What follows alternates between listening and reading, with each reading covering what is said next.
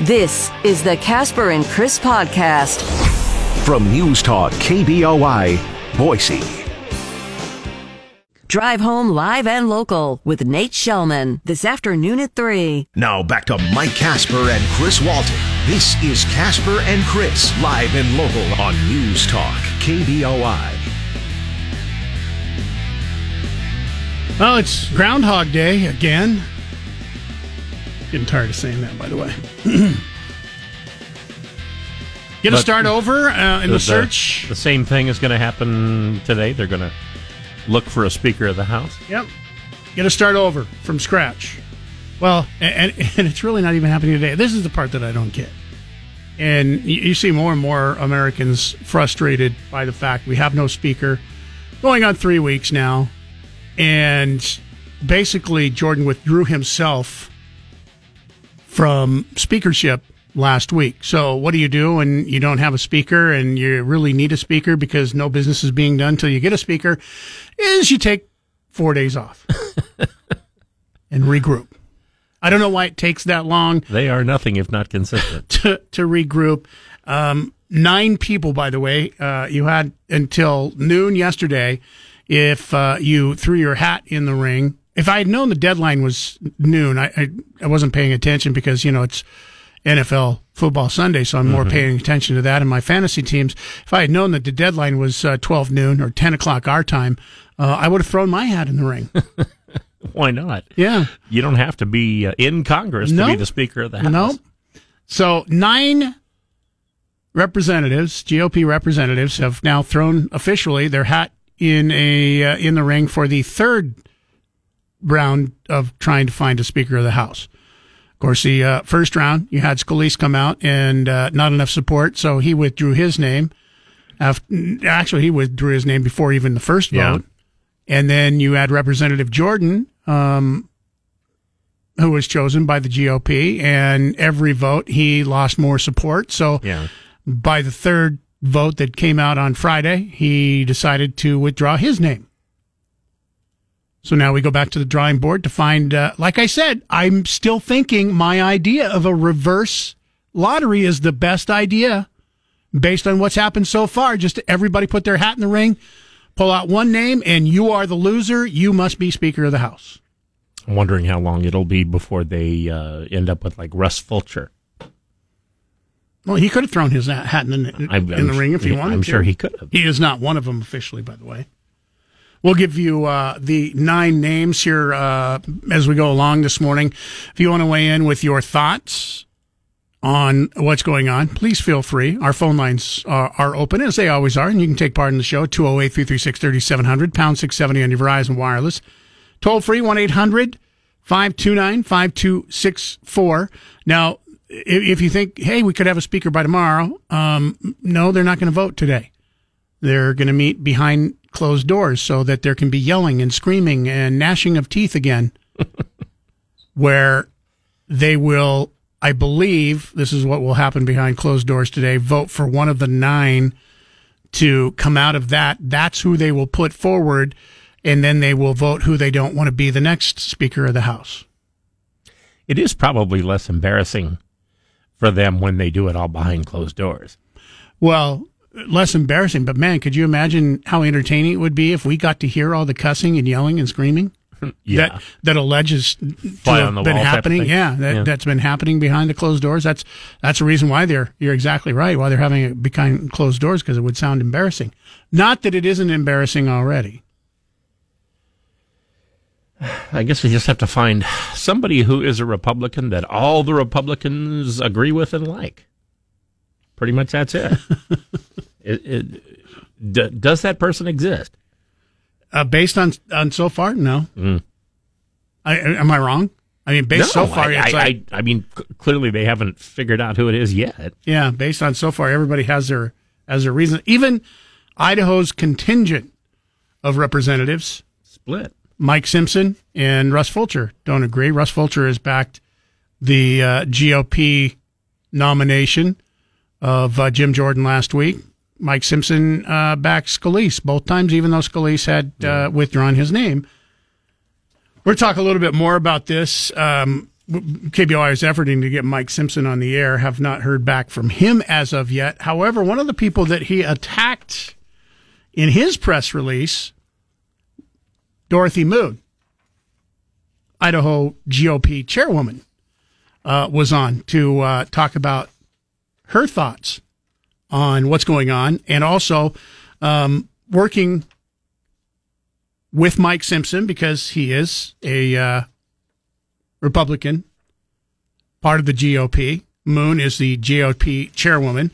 And uh, quite frankly, he uh, took a, not a quite so subtle slap at, shall we put it, Dorothy Moon in uh, writing a uh, co-ed, uh, co-op. Let me try that again. An op-ed explaining why he didn't vote for Jordan as Speaker of the House. Basically uh, said that he was not over the moon About about Jim Jordan, Jordan. yeah.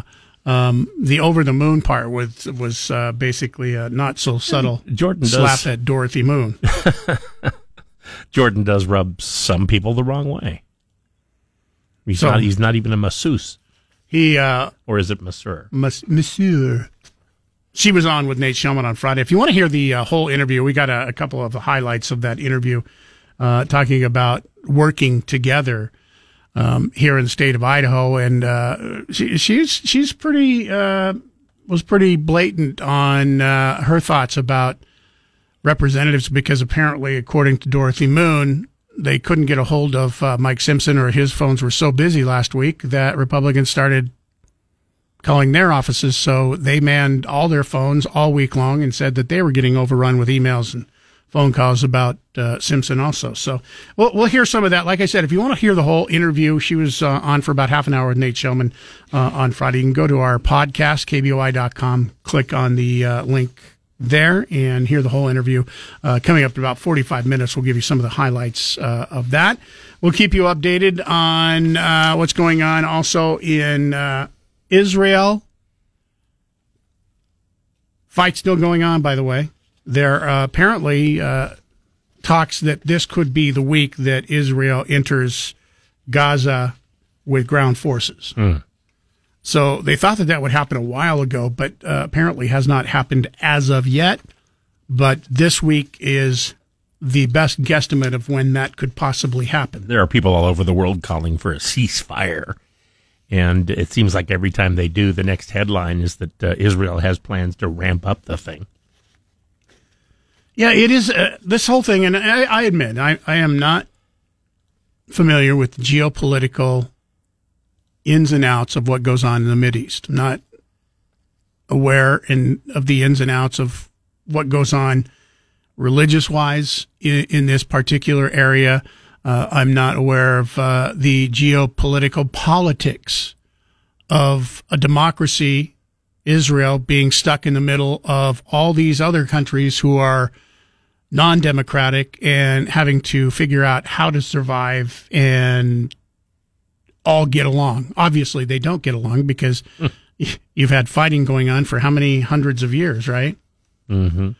Um, but the big, big worry of this, once again, that I have said is of this thing escalating. If uh, Iran, Oh, you heard all the China involved. stuff the last couple yeah, of days. China, China has now sent us uh, their navy um, to be right alongside U.S.'s navy uh, there in that area. I mean, it doesn't take much to escalate if you get an accidental bumping of ships, something. But yeah, the forty, I think it's the forty fourth if one- carrier group in China is, has if- been sent. If one inadvertently sinks another, Then you have more than that just can, that, the can, that can be so misunderstood. the escalation of the the uh, Mid East war. Then you've got an escalation of uh, World War type of reprisals. Those are some of the things we'll be talking about. If you want to weigh in, uh, please do so. Uh, our phone lines are open. You can also email us, Chris at KBOI.com, Mike at KBOI.com.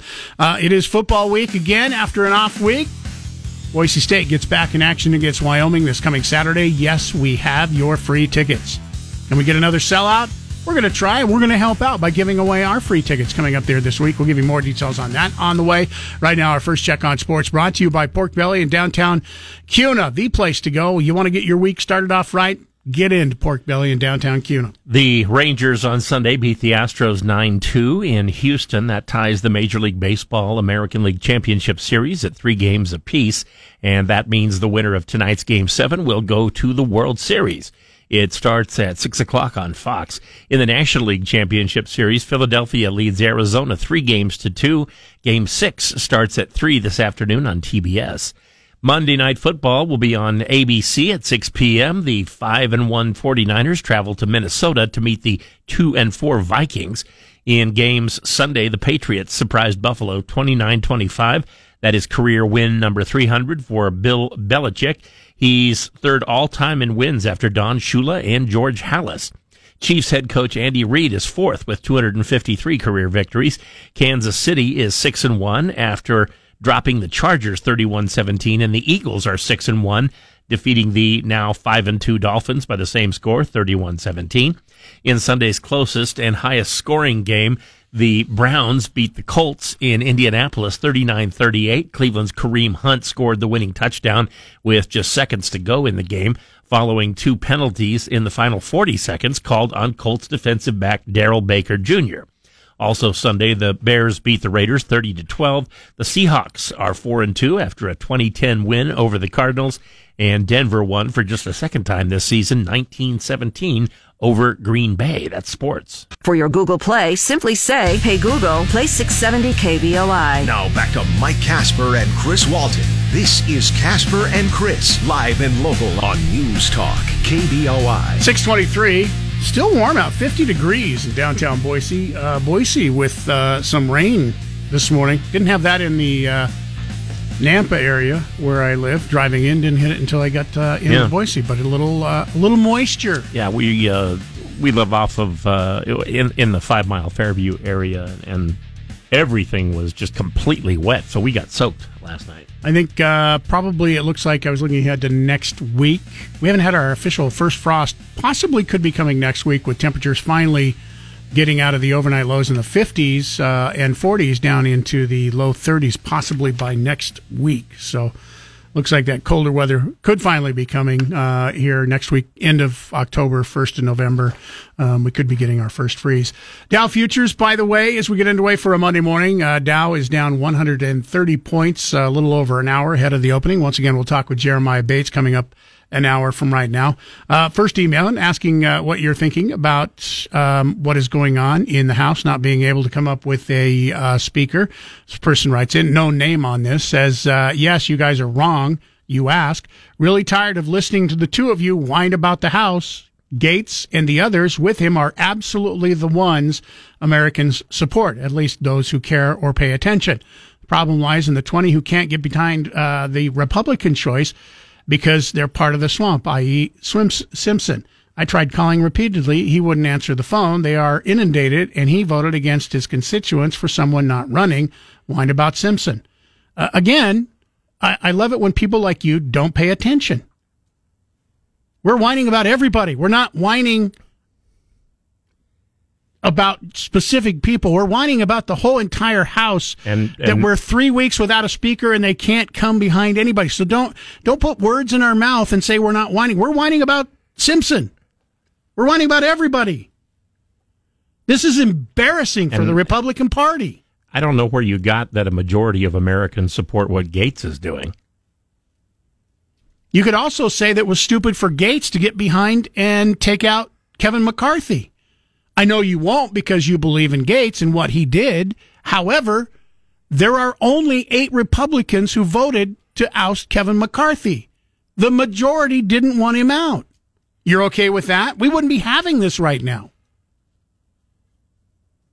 I get it. It depends on what narrative you want to follow along in the context of who voted for who, who didn't vote for who, who got put forward, who's doing the right thing, who's doing the wrong thing. Don't put words in our mouth. We're calling out everybody, every Republican in the House of Representatives right now for not being We- able to get a speaker elected. We do take time to praise those who do something well. It just doesn't take very much time. 208 336 3700, pound 670 on your Verizon Wireless. You can email us if you want. Chris at KBOI.com, Mike at KBOI.com. Broadcasting from the Empire Title Studios, we are News Talk, KBOI. 633, once again, I uh, want to get through to us. You can email Chris at KBOI.com, Mike at KBOI.com. Take part in the show. Always appreciated and encouraged. You can also call us at 208 336 3700, pound 670 on your Verizon Wireless. Those numbers are going to come in handy a little bit uh, later this morning when we have a chance for you to get a $50 gift certificate to Biscuit and Hogs. Absolutely free. This is in advance of a big sweet deal going on this coming Friday morning. As a matter of fact, we have two sweet deals for you Biscuit and Hogs, $50 gift certificate for $25. By the way, uh, Biscuit and Hogs, second fastest sellout that we have uh, ever had. Yeah. Un- under three minutes. They make tasty food. Yes, yes, they do. Fantastic bacon and things that you're not going to find uh, just anywhere else you go for breakfast. Biscuit and Hogs goes on sale this Friday morning at 9 a.m. And we also have Biscuit and Hogs gift certificate giveaway for our Casper and Chris Damn Near Impossible question all week. So get free ones. If you don't win the free one, you can always go for the half price deal. It's just one of the half price deals going on Friday morning. Got a double shot for you. Uh, also, one of Idaho's oldest sporting goods stores. We have a half price deal at McU Sports. Two locations, Boise, uh, here in Boise, and you have two chances to get both of these deals coming up here. Once again, I would suggest that if you're in for the biscuit and hogs, go for that first because that one has sold out the second quickest ever of all of our sweet deals ever, uh, right behind Lock, Stock, and Barrel. Lock, Stock, and Barrel is number one at about a minute and 23 seconds. Um, Biscuit and Hogs also under two minutes, just behind that. So very popular. The McU Sweet Deal also goes on sale at nine o'clock. Fifty dollar gift certificate for only twenty five dollars. Both of those on Friday morning. Do whatever it takes to remind yourself at nine o'clock. Go to kboi.com. Click on the Sweet Deal link. Don't forget sweet deals available all week long too. Check them out now. Dozens of sweet deals available as they always are at kboi.com. Click on the Sweet Deal link. The Great One, Mark Levin, tonight at 7. Now back to Mike Casper and Chris Walton. This is Casper and Chris, live and local on News Talk, KBOI. 641, it's 50 degrees in downtown Boise. Uh, as we mentioned, phone lines are always open during our show. We always encourage you to take part. And Jeremy and Emmett wanted to take part this morning. Jeremy, you, you have some complaints. Complaints? Well, it's more of an observation. Okay. Uh, so we have an executive branch that's out of touch with reality. We had a, a legislative branch who can't decide on who's going to speak for them. Uh, how far are we away from a government shutdown again?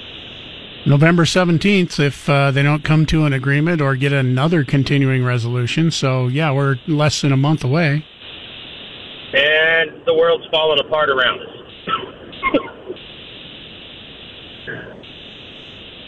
we've got wars in the Middle East, we've got wars in Europe, and what a we don't live in a democracy. We live in an idiocracy at this point. yeah, there would be some probably that agree with you. I mean, come on, man. Really? This is ridiculous. What do you uh, feel? What do you think specifically uh, about? You brought it up, the uh, speaker vote.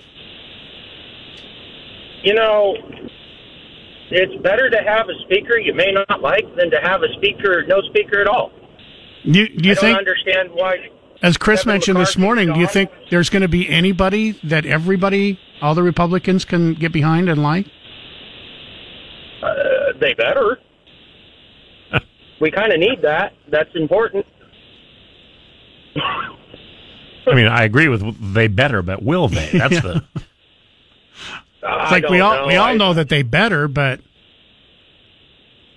yeah, at some point, I I, th- I think. Uh, thank you for the phone call, by the way. At, at some point, I think, you know, you may not agree, or first of all, almost nobody agrees with one hundred percent with what anybody says or does. Not even themselves. Yeah, but uh, uh, unfortunately, at some point, you're going to go, all right, who is the best to lead? I don't agree with this person, but you know who is best? Or in, in the uh, instance, you know, some people say here in Idaho, who is best according to the people who sent you there to represent them.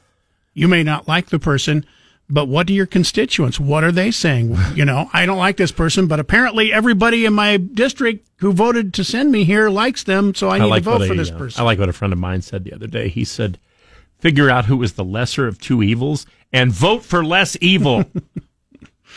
208 336 3700, pound 670 on your Verizon Wireless. By the way, nine members of uh, GOP put their hat officially in the ring for the speakership. We'll give you the uh, nine people who did that. We'll talk a little bit more about that. We'll give you the reasons uh, Mike Simpson voted against the person that uh, Republicans put forward for uh, speaker. He voted against um, Jordan and for Scalise, even though Scalise had uh, dropped out of the race. We'll talk a little bit about that. He also took kind of a, a slap at Dorothy Moon, chairwoman of the GOP here in Idaho. Uh, that will be coming up just after nine o'clock or just after uh, seven o'clock this morning. Stick around for that. Right now, time for another check on what's going on with sports. Once again this morning, brought to you by Pork Belly and Kuna, opening up 15 minutes from nine now. Right now, check out their menu, theporkbellyidaho.com. Don't forget, Boise State back on the blue this coming Saturday. We have your free tickets. We'll be giving away. Chance for you to text and win coming up after 9 o'clock, so keep on listening. In the Associated Press College Football Top 25 poll, undefeated Georgia is still number one. The Bulldogs received 38 of 63 first place votes Sunday. Undefeated Michigan is second with first place, uh, 19 first place votes. Ohio State also undefeated, ranks number three. The Buckeyes got three first place votes. And at number four is also undefeated Florida State, also with three first place votes. Rounding out the top 10 are undefeated Washington at number five, undefeated Oklahoma at number six, then Texas, Oregon, Alabama, and Penn State. There are still nine total unbeaten teams in Division One FBS. The three not yet mentioned are Air Force at number 19, James Madison at number 25, and Liberty, who didn't crack the top 25 despite being 7 and 0, but received enough votes to rank 27th. Besides Air Force, the other Mountain West teams receiving votes were Fresno State at number 30 and Nevada Las Vegas at number 35. That's sports. Tonight at 10, it's Michael Knowles. Now back to Mike Casper and Chris Walton. This is Casper and Chris, live and local on News Talk, KBOI. One of Idaho's Republican representatives was among lawmakers who voted against Jim Jordan. Republican Representative Mike Simpson wrote an op-ed today in response to the state's Republican Party's recent statement on the Speaker of the House vote, according to Simpson. Leadership of the Idaho GOP is pushing a false narrative that he is not representing his own constituents in District 2. He wrote that he's not over the moon for Jordan and that Idahoans deserve better in a reference to Idaho Republican Party Chairwoman Dorothy Moon and that he wanted to set the record straight. Simpson wrote in the editorial that he cannot vote for someone who has never voted for the farm bill, which would impact some 25,000 farms in the state, and he cannot vote for a speaker who does not support the state of Idaho. Simpson wrote that his office is sorting through tens of thousands of letters, emails, and phone calls regarding the issue. Meanwhile, District 1 Representative Russ Fulcher has been a has been a backer of Jordan who has since dropped out of the running for the next speaker. As we mentioned, uh, the next vote could come tomorrow. Today, they're going to be meeting behind closed doors. Nine different Republicans have thrown their uh, name in the uh, hat.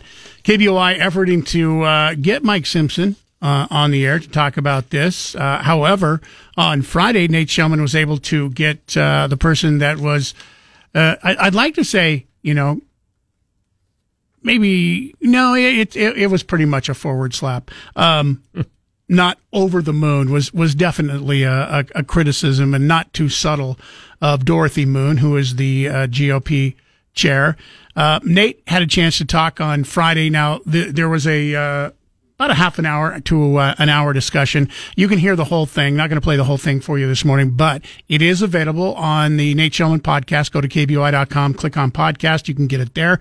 But uh, wanted to play one of the highlights where uh, Dorothy Moon, who is the chairwoman of the Idaho GOP party, talked about the Simpson op-ed and how Simpson and the Idaho GOP party um, do working together. I've never seen a man at any of the Lincoln Day events I've ever attended, and I think most Republicans in this state never see him.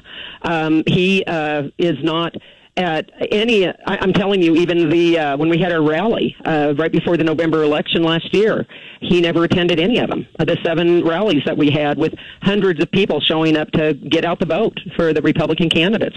He is just AWOL a lot and um, isn't really involved, uh, to tell you the truth. And that's been uh, over my 20 years in politics here in Idaho. Um, out of the 30 years I've been here, and uh, anyway, it's just uh, it's just sad to me that the people of Idaho aren't listened to. But it's not just him. I mean, it's just not him. It's you know, it's it's also in that Capitol building.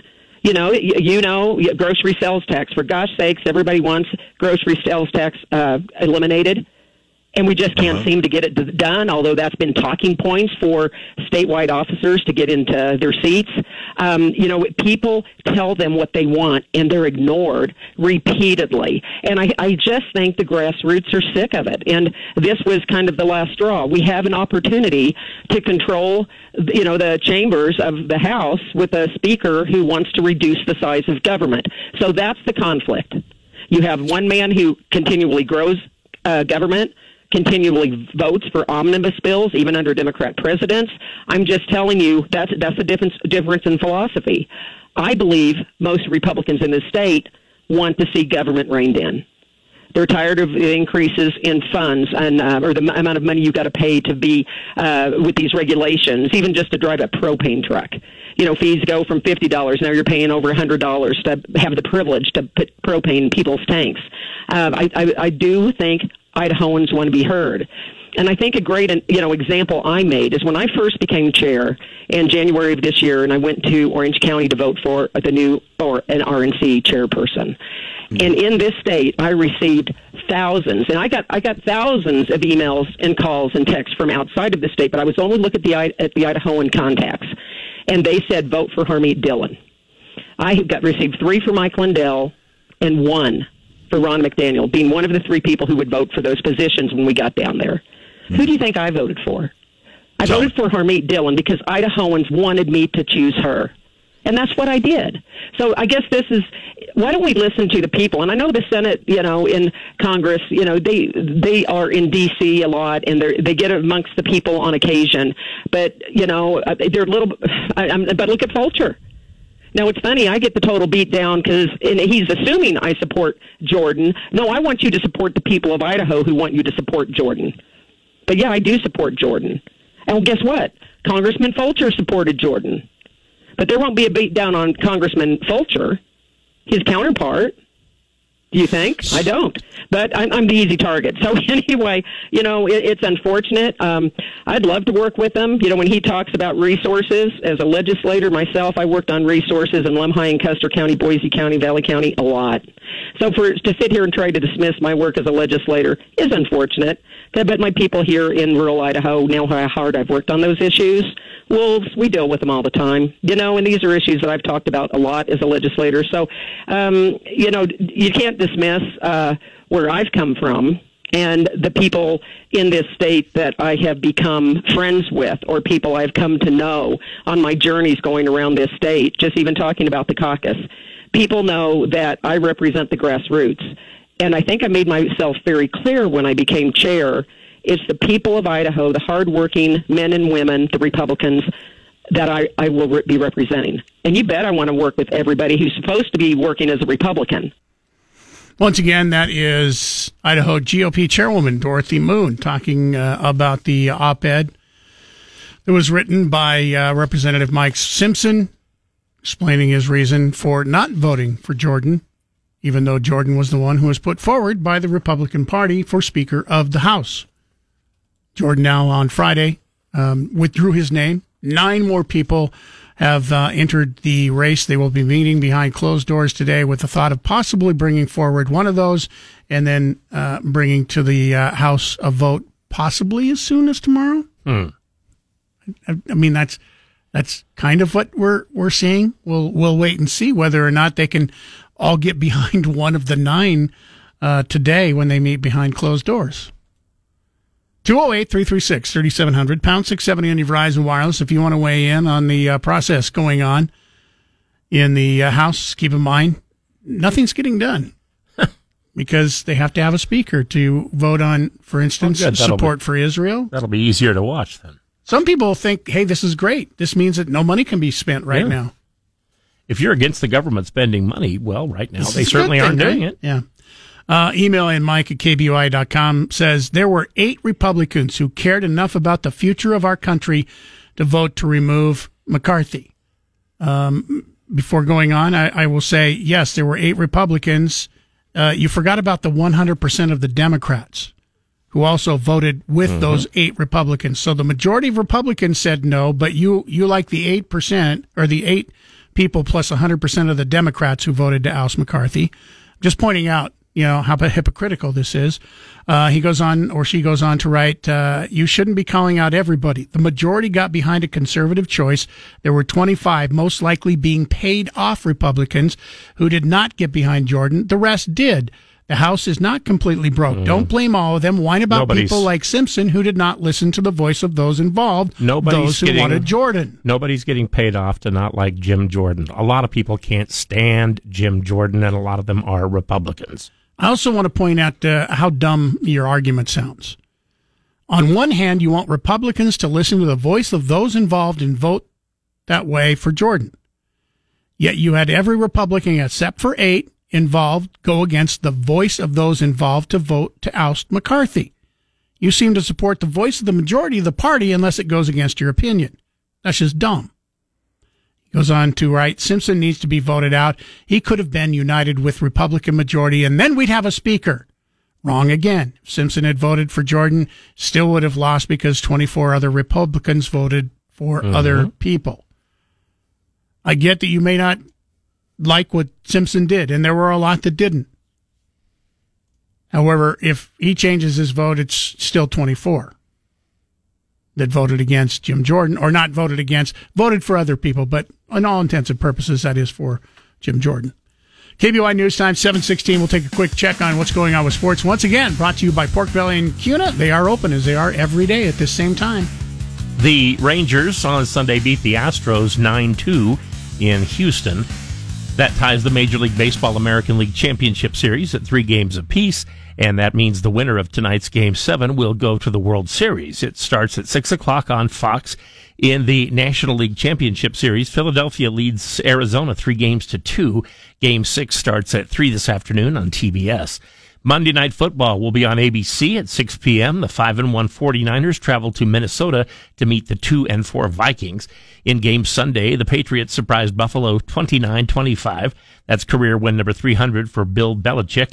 He is third all time in wins after Don Shula and George Halas. Chiefs head coach Andy Reid is fourth with 253 career victories. Kansas City is 6 and 1 after dropping the Chargers 31-17 and the Eagles are 6 and 1 defeating the now 5 and 2 Dolphins by the same score 31-17. In Sunday's closest and highest scoring game, the Browns beat the Colts in Indianapolis 39-38. Cleveland's Kareem Hunt scored the winning touchdown with just seconds to go in the game following two penalties in the final 40 seconds called on Colts defensive back Darrell Baker Jr. Also Sunday, the Bears beat the Raiders 30 to 12. The Seahawks are 4 and 2 after a 2010 win over the Cardinals and Denver won for just the second time this season, 1917 over Green Bay. That's sports. Broadcasting from the Empire Title Studios, we are, are News Talk, KBOI.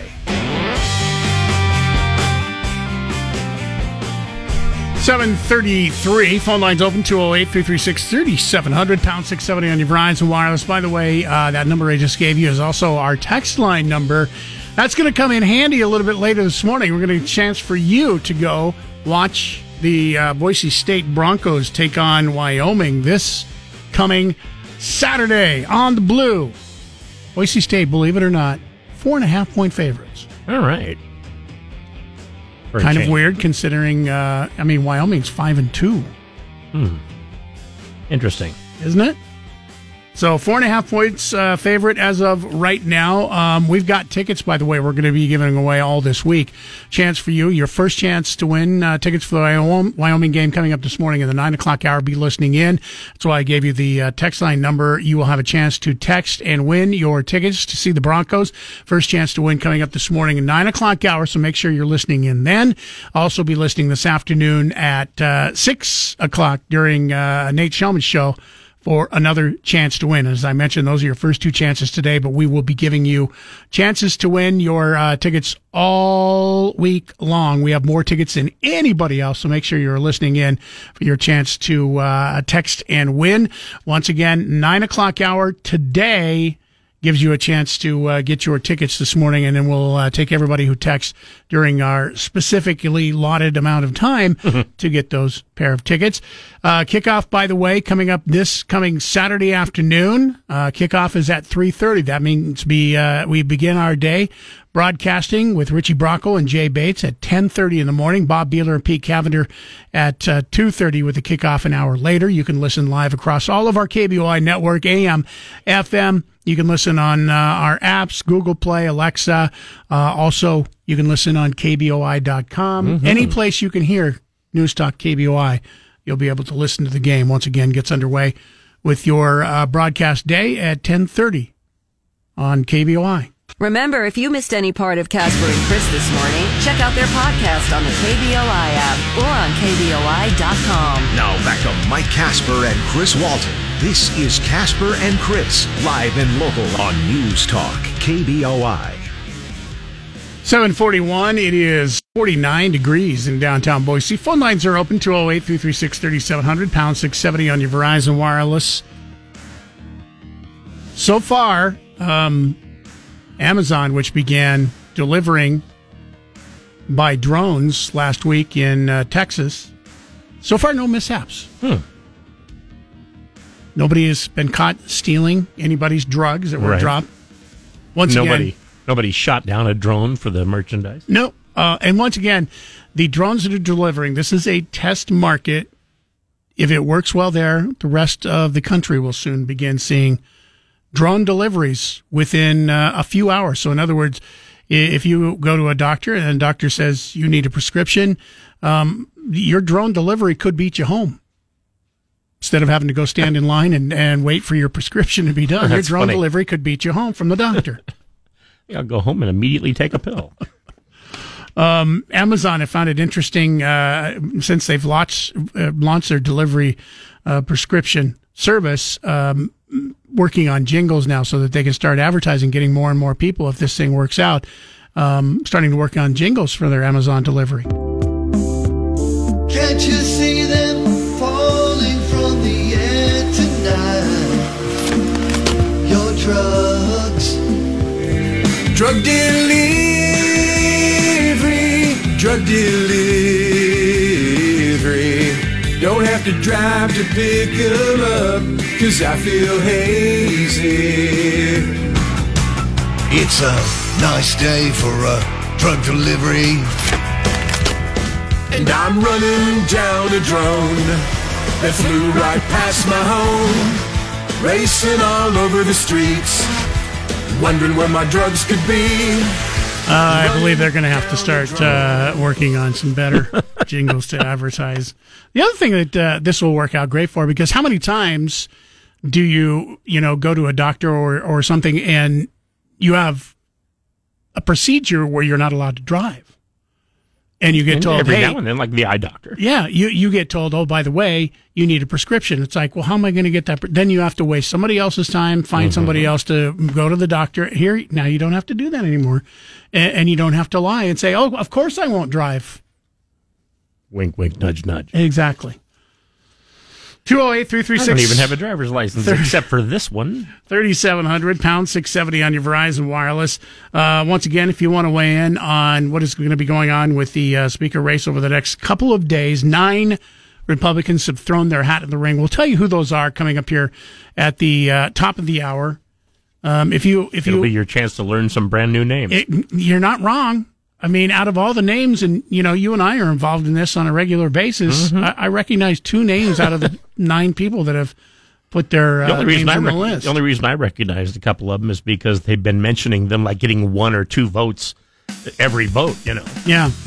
So we'll talk a little bit more about that, your thoughts, what the timeline this is uh, on the possibility of getting the next vote for Speaker of the House.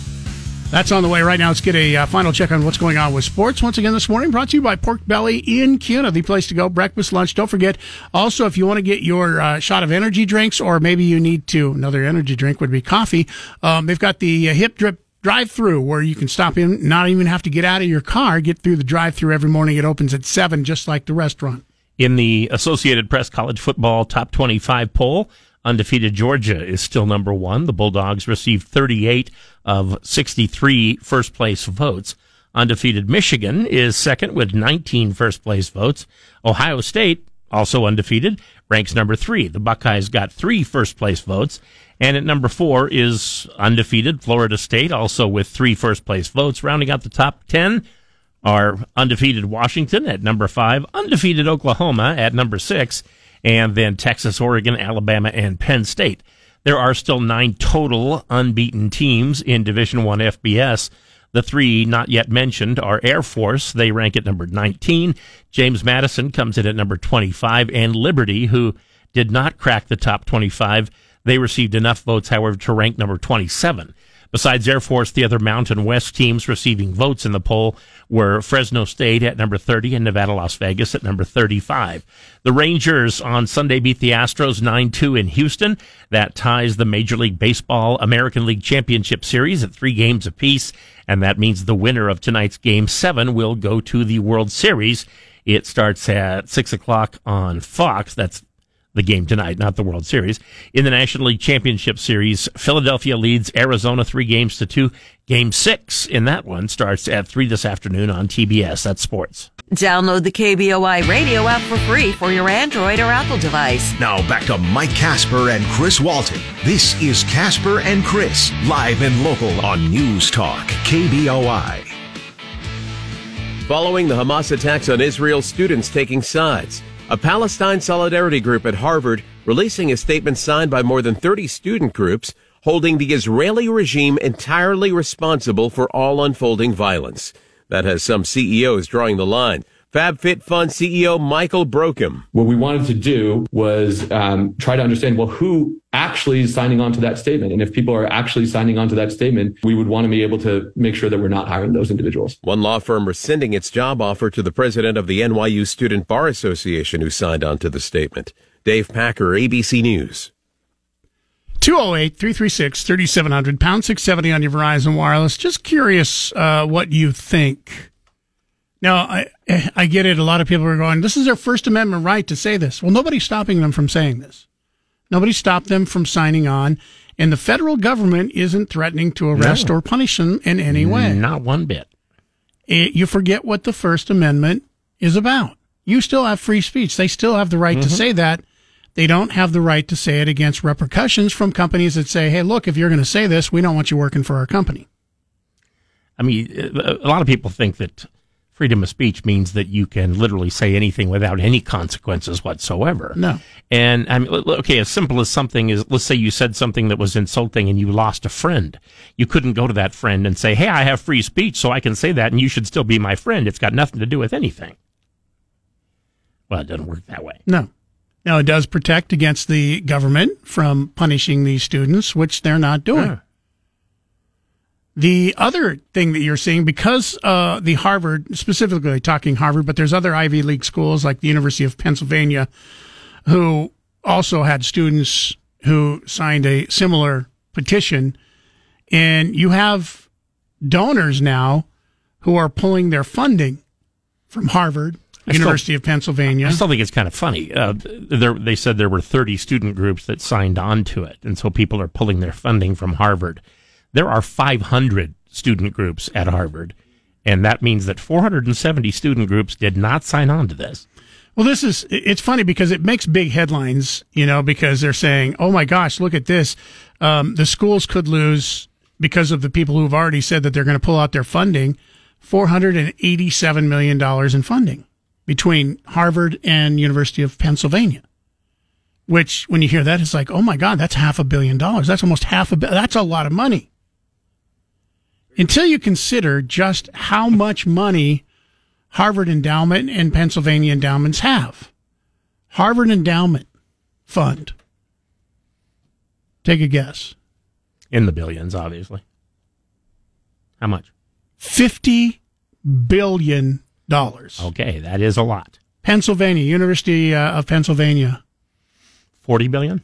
$20 billion. Oh, 20 billion, okay. Dollars. Between I, I the Ed McMahon that one.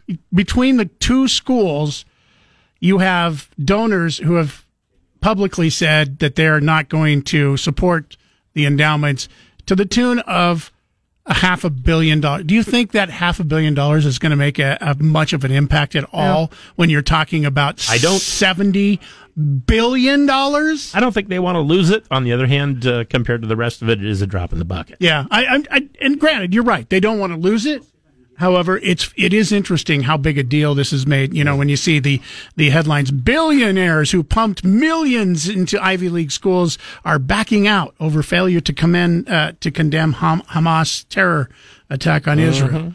It's like it, once again, if you want to say you know, look at it from the grand scheme of things, when you see the large majority of groups at Harvard who didn't sign this petition, um, you have a large majority of CEOs and yeah. donors who are not backing out of their money based on the fact that there is $50 billion in the uh, Harvard endowment. Well, funds. and when it comes to Harvard, I mean, you can't convince some people that the number one destination university of the richest people in the world is completely liberal.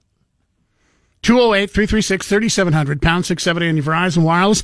We'll take a break. Uh, coming up after the top of the hour, we told you there are nine people who have thrown their hats in the ring uh, for the Speaker of the House. We'll tell you who those nine are. We'll get your thoughts, what you think about what's going on uh, in Congress. We'll give you the timeline, basically, that we think is going to be laid out for this week's uh, Speaker vote. Uh, hopefully there will be a vote and uh, you don't see so much yelling and screaming that they decide to take another week of vacation um, as they did over the weekend.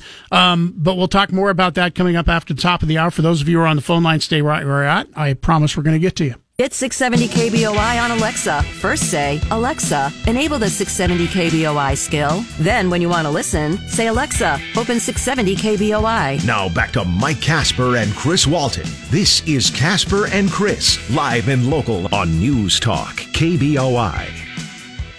It's very much an open contest now, and not one of the nine men running for Speaker is a bold-faced name. The presumed frontrunner is Minnesota Congressman Tom Emmer, the House Majority Whip. The candidates will make their speeches tonight ahead of successive rounds of secret ballots tomorrow.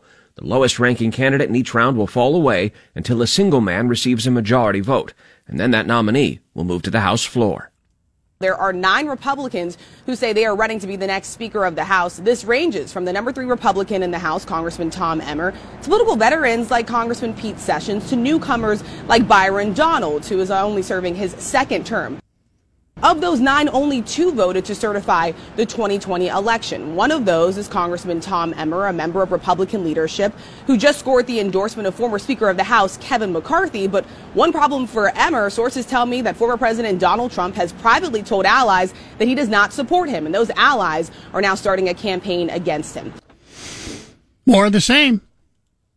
I've said it before. Say it again. It's Groundhog Day again. so the the votes aren't even going to start happening until um, actually tonight. They'll meet to discuss the potential candidates. The votes behind doors in the secret anonymous vote will happen beginning tomorrow. My favorite quote from Groundhog Day is toward the end when Bill Murray says, Anything different is good. I'm starting to feel that way about yeah, Congress. In this case, it, it, it might be. Do something different. Um, you've got nine people. It is interesting the way it was laid out on how they will choose. They will do votes, secret votes by ba- secret ballot, and the lowest vote getter will be eliminated. Then they'll do another vote. Person who gets the least amount of votes will be eliminated again. So we know that there are going to be at least eight secret votes going on tomorrow Mm-hmm. because of the way the uh, rules lay out how uh, they will eliminate each person instead of the person who gets the most votes um, going on. It, they'll eliminate everybody until there is one person standing. Somebody- it's almost like Somebody's Thunderdome. somebody's out there going. They can't be that secret if we know about them. Nine men enter, one man leave. Let's Mm, do it. Let's do, you know if the, you don't like my idea for a reverse lottery, That's let's more- let's that's do actually, Thunderdome. That's actually more like Octagon than it is Thunderdome, but Yeah, that's still true. you know like a cage match, but still pretty fun. Gary in Nampa listening on 670 AM this morning. Good morning. You're on News Talk KBOI. Yeah, I called called in about Mike Simpson's excuse, but uh, just what you were saying, it doesn't necessarily mean there's going to be eight votes because somebody could have over a majority on the first vote and then it's over. No, that's Uh, not true. That's not true. Well- you may not have listened. Um, the way they're doing it is they will vote. The person who gets the least amount of votes will be eliminated. Then they'll vote again. The person who gets the least amount of votes that time will be eliminated until they get one person standing. No, you you missed your news thing said they will drop them off until somebody has a majority of the votes. Maybe I did. Maybe I did miss that. Maybe I did that and miss that then. Well, I mean, it's, it's true. They just don't. They don't expect it to That's happen. what I called in about. I called in about Mike Simpson. Okay. I don't think how somebody voted on the farm bill is grounds not to make him Speaker of the House. The only thing he needs to be worried about is to ask him if he will bring the farm bill to the floor. After that, I don't care how the individual voted, as long as he's willing to bring the bill to the floor. That's the purpose of a Speaker of the House. Hmm. And uh, these people who are voting, you know, aren't voting for people, but aren't putting up somebody viable as, as a nominee or even putting up a nominee is absolutely ridiculous. Well, unle- unless you truly believe that nobody's good enough yet. Now, do you think? I'm, I'm going to ask you this, Gary. In your opinion, no, do you no. think? Do you think uh, somebody, for instance, we're talking Mike Simpson here, uh, but do you think they should vote with their conscience, what they believe, or do you think that they should vote what the people put them in office want them to vote? Well, as a representative, they're supposed to be voting for the people who put them in office, but they have to, you know, they run on certain principles, and if they're if they're going to stand on their principles that they ran on, even if that particular issue isn't in favor with their people, I have no problem with that. They were upfront about their personal, you know, stance on it to Mhm. start with. But but you're the the say you don't think anybody is qualified for the Speaker of the House. uh, Well, that's ridiculous. I mean, you know you need to have a Speaker of the House, so you go with the best option that is out there. And certainly, if you're not putting up another option, you have no grounds to not go along with the majority. Yeah, thank you for the uh, call and the uh, thoughts, Gary. However, two things can be right. You can think that nobody is right for the Speaker House, but Mm-hmm. And you don't- you don't should know that- still vote for somebody to be Speaker. The well, the opinion could be out there right now that uh, just anybody isn't good enough. That uh, unless you have somebody that you really, really like, not having a speaker is better than putting somebody who you don't like in into that position. We'll talk more about this uh, after nine o'clock this morning. We've got Bronco uh, Monday happening on the way in about 20 minutes or so. Plus, we're going to give you a chance to get a $50 gift certificate to Biscuit and Hogs with a Casper and Chris Damn Near Impossible question. If you want to get your thoughts in right now, you can email us, chris at kboi.com, mike at kboi.com. Stick around. Uh, we'll give you the Casper and Chris Damn Near Impossible question for your chance at Biscuit and Hogs right after Bronco Sports today. Listen to KBOI online. Go to KBOI.com and click the Listen Live button. Now back to Mike Casper and Chris Walton. This is Casper and Chris, live and local on News Talk, KBOI. 823, Casper and Chris, damn near impossible questions brought to you by Berkshire Hathaway Home Services, Silverhawk Realty, a local company of the Global Network for your real estate needs. Call 208-888-4128. Scott's going to get first crack at our question today to get a $50 gift certificate to Biscuit and Hogs. Scott, White House used to be totally open to the public for any visitor that wanted to stop on by and say hi. However, this all changed because of one specific thing that happened at the White House.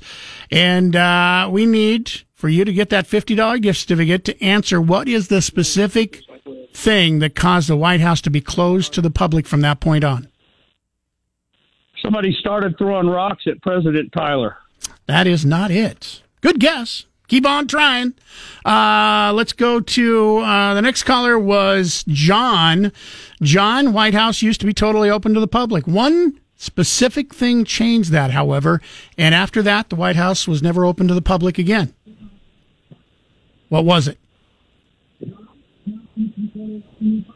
Hello, John. Are you there? John, are you there? Yeah, I'm here. Okay. What was the Hello. specific reason? I believe it was the assassination of Abraham Lincoln.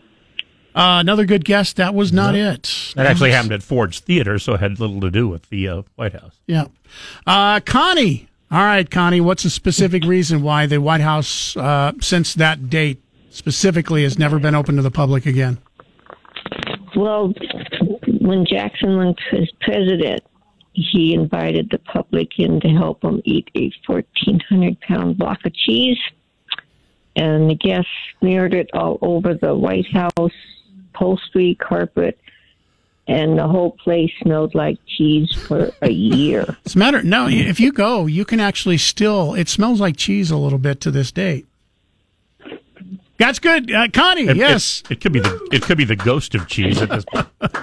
Uh, Andrew I like Jackson, cheese. Me too. on his inauguration, had to spend his first night as president in a hotel because of the 20,000 people partying, as you mentioned, smeared cheese everywhere, and just got so rowdy he couldn't spend the night in the White House. And from that point on, the White House was never open again to the public on a regular basis. Congratulations, Connie. You got a $50 gift certificate to Biscuit and Hogs. Cheese, that wasn't fair.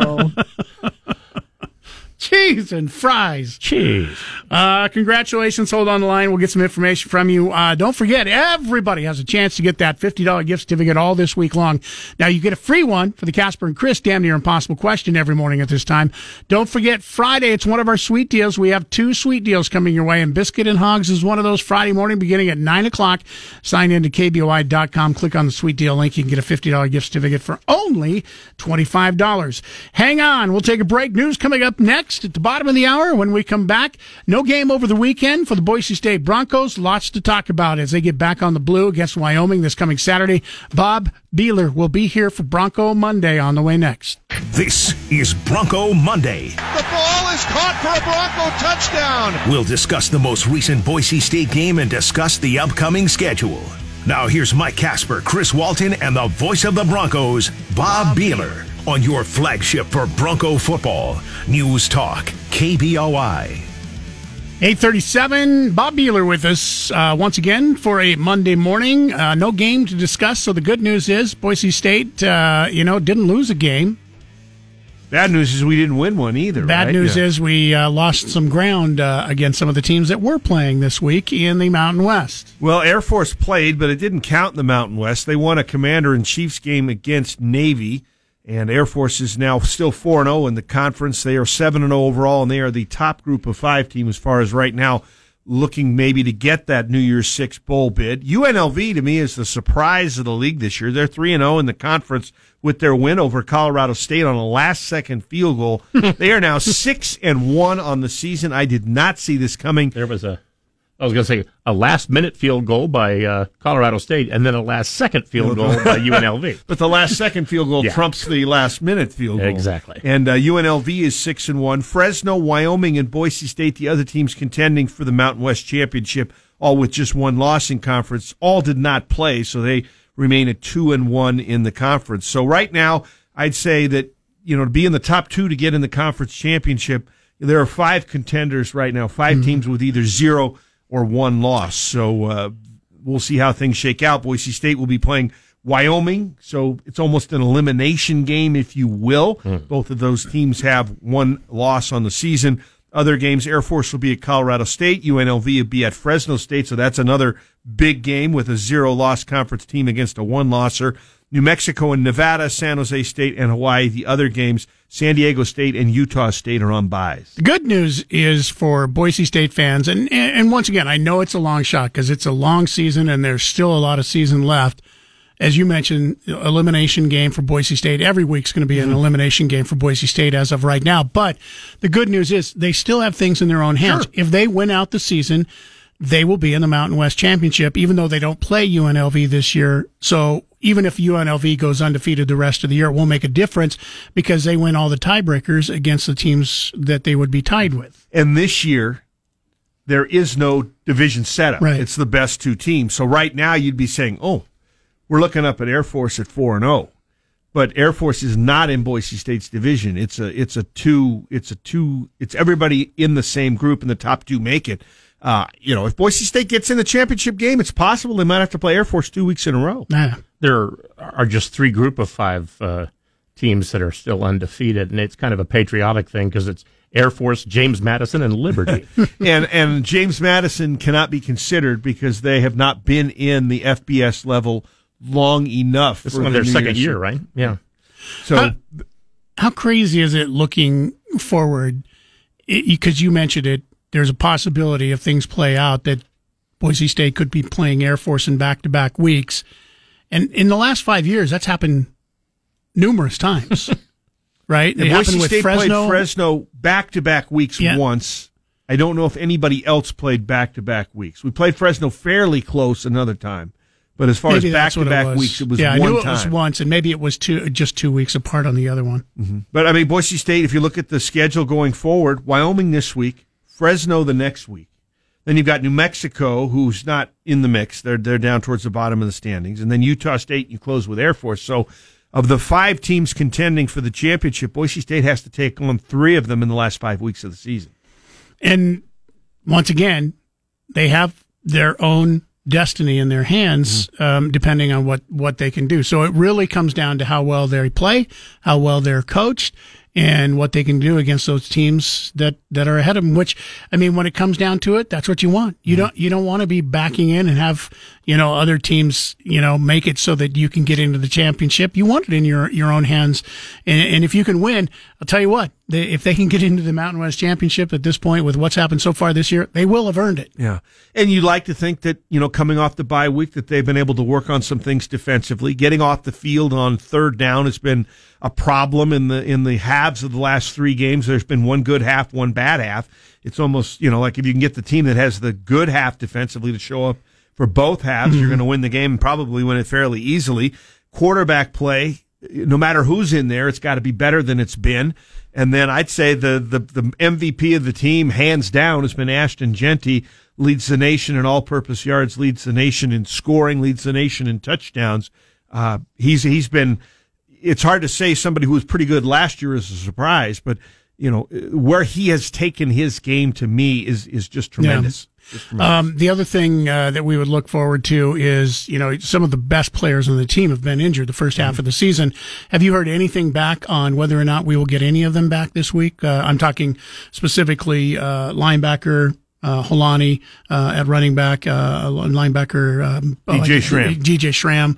Um, I think they're hopeful that they're going to come back. I mean, they haven't said definitively that anybody's back, but the vibe you get is that they're hoping to get people back after the bye. So, you know, Jeanty has played well, really well for Holani, but you'd love to have somebody take a little bit of the rest, workload off of Jeanty. And then uh, Marco Notarainni has been fantastic at, at that middle linebacker spot. But again, you'd like to be able to rotate people in. So Boise State has had good performances for those uh, seniors that are that have not been playing because of injury.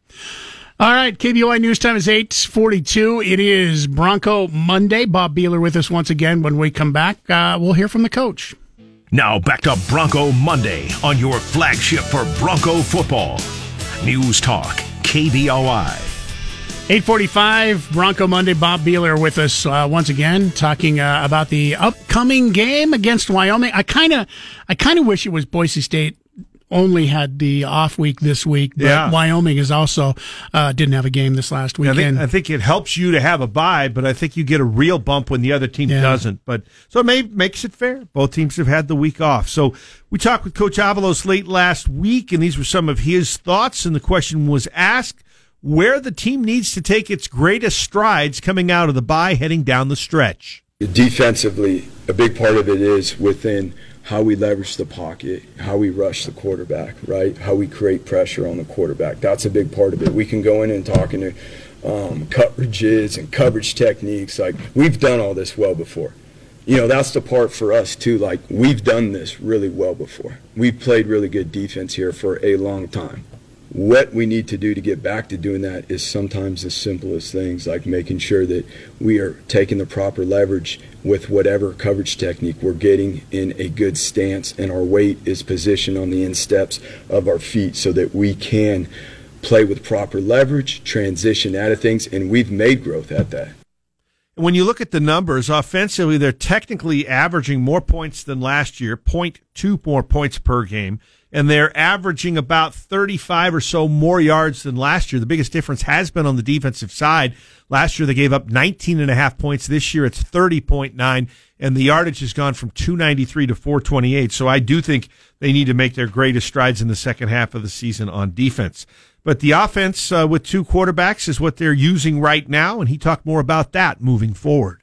Again, we've studied other teams that have done this very successfully, and um, to say that we need to be exactly like them, not to say that. To say that we can be a team that has a primary quarterback with another guy that can be able to come in um, and be able to do some things efficiently that is going to help the team win. Um, there's really two models of it, right? And so, again, this is a great week for us to hit pause and really look at it and and find what is best for us as we move forward. Because ultimately, it doesn't need to look like anybody else. It doesn't. We don't.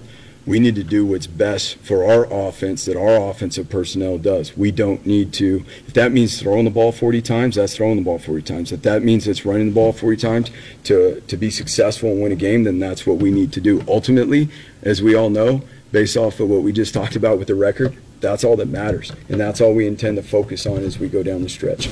And he went on to talk about how they may use the two quarterbacks.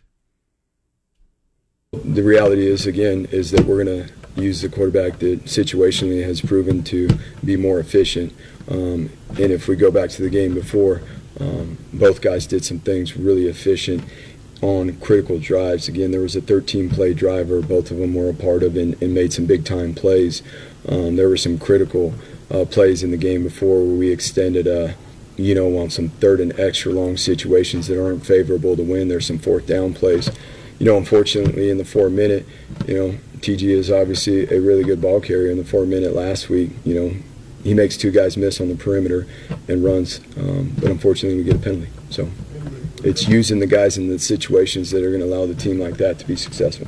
And I couldn't uh, leave without asking about Ashton Jeanty, about kind of what kind of a season he has had. Again, a couple of statistics I really didn't know they track, but they do. He's leading the country in missed tackles forced, and he's also leading the tackle, excuse me, leading the country in yards after contact. Mhm. So he's done a lot with uh, with his season. Number two in rushing in the country, number one in all-purpose yards. And here's Coach on Jeanty. He's obviously very talented, um, but he's developed a ton since he's been here. Um, physically, he's a different player than obviously when he when he stepped in here. Um, he, uh, the good Lord has gifted him with a lot of talent. So, you know, putting some hard work and to combining that with talent and keeping the humbleness and the hungriness to stay the course and stay the path. It's not easy for young guys too. Like uh, he will continue to be successful, you know, um, because of what he put in. Like last week, he had his best week of practice, and look how he played in the game. It was, I mean, he created energy at practice last week by some of the cuts and things he was doing, and some of the particular run schemes that we were practicing. Um, that's what he's capable of doing, not just on game day, but but in a given practice. And so we're excited for him. And again, Boise State has had Ashton Jeanty all season long just continue to pile up yardage. And I'd hate to think of where we'd be without him. He's definitely the team MVP so far. Well, and it was a good point when you talked about the differences, you know, in offense and defense this year. The offense a little bit better, defense. We had an elite defense last year, top 10 defense, rated defense last year you know, if we if we had that top ten rated defense along with this offense mm-hmm. this year, um, we'd be talking completely different. I mean, it's really close to being different anyway. I mean, what six points separate six and one to where where a record is now, three and, three four. and four. And you look at from last year, you talk about it, three guys in the secondary. Biggers was in a, in the Browns camp this summer. I don't believe he's with anybody now. Jones is with the Jets. Believe he's on their practice squad, and of course Skinner's with the Broncos. So you have three guys at the back end of the defense that have been taking money to play football. Mm-hmm. And then Matlock up front is a nice player to and have too, he, and he's gone. And he's actually getting rotated in as a, a starter at, for the San Diego Chargers. Uh, and he, uh, you LA. look at or L.A. Sorry, you look at uh, Skinner and Matlock last year. Um, really, a lot of the energy from that defense came from those two players last year. And that, I mean, that that kind of is something that you don't necessarily see on paper but it's important. Mm-hmm. And unfortunately, they're missing that this year. KBOI news time is uh, 851. Uh, we will take a break, one final break, and come back, wrap things up, what we can look forward to, get you set up for the uh, upcoming week uh, against Wyoming. It's Bronco Monday once again here on News Talk KBOI. Now back to Bronco Monday on your flagship for Bronco football. News Talk KBOI. 854, Bob Beeler with us uh, once again, uh, ahead of our game this week. Boise State taking on Wyoming. Uh, as of yesterday, uh, early line was Boise State four and a half point favorites uh, over Wyoming. It should be a good game. Wyoming has had a really good season, much better than I would have expected. Five and two overall, two and one tied for with Boise State and Fresno State behind the two undefeateds Air Force and UNLV in conference play beat Texas Tech in the opener at home in overtime. Their two losses are at Texas and at Air Force. Air Force with a uh, late touchdown to beat them 34-27. That's the week before the bye. Texas, the final was 31-10, but it was deceiving. It was 10 to 10 going to the fourth quarter. So Wyoming really has had a good season. Uh, some new faces uh, in the backfield. Harrison Waylee, and Sam Scott have alternated at running back. Andrew Peasley's played pretty well at quarterback. But where I think Wyoming show shines is on the defensive side of the ball. A preseason defensive player of the year, Easton Gibbs, is their middle linebacker. He has 63 tackles already this oh. season, and I think their front four is the best in the league. I think it's great that they'll be matched up with, I mean, two teams that'll be matched up uh, have they both know what it's like to give up three touchdowns in the fourth quarter now, which is unfortunate. But uh, after the Air Force game, people were calling for the uh, special teams coaches on Wyoming to be fired, and and then they were also complaining because uh, Wyoming passed on a third and one and a fourth and one right after that, and had two incompletions. Uh, people. Well, I mean, everybody's a Monday morning quarterback, yeah. but and, and, everybody knows everything, right? Sure, yeah. yeah definitely know what coaches need to be fired after which games and, and what plays should be called on third and fourth down. Right. You know. No, I, I, think it should be a great football game. I mean, last, last Boise year, State and Wyoming. You throw out the records against those two. Those are two teams that they play each other tough every single game. Last year, JL Skinner in the fourth quarter, a couple of big interceptions to help Boise State hang on. Uh, Broncos won twenty to seventeen in Laramie.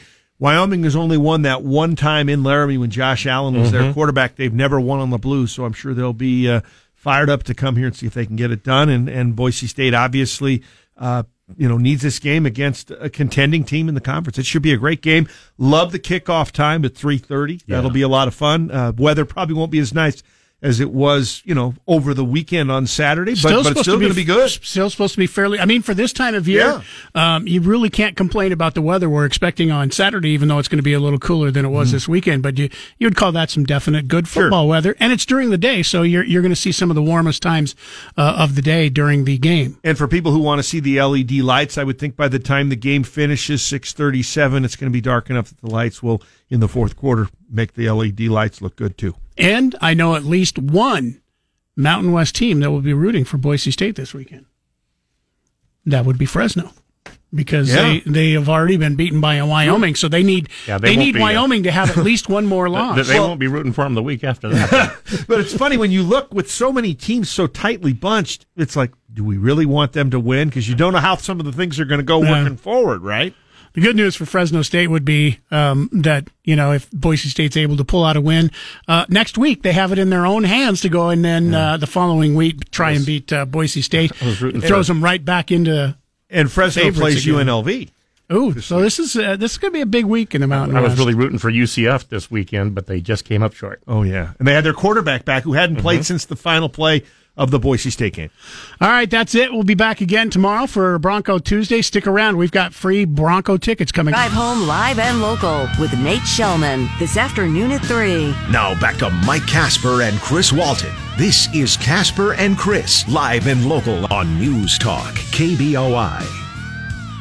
They're going to go into a candidate forum this evening, and they're on track to do secret ballot votes to pick who their eventual speaker candidate, their nominee, will be tomorrow. But this is by tonight, when they have that candidate forum, it'll be the third candidate forum they've had since Kevin McCarthy's ouster. Tomorrow's vote will be the third vote, and Republicans have yet to coalesce around a candidate.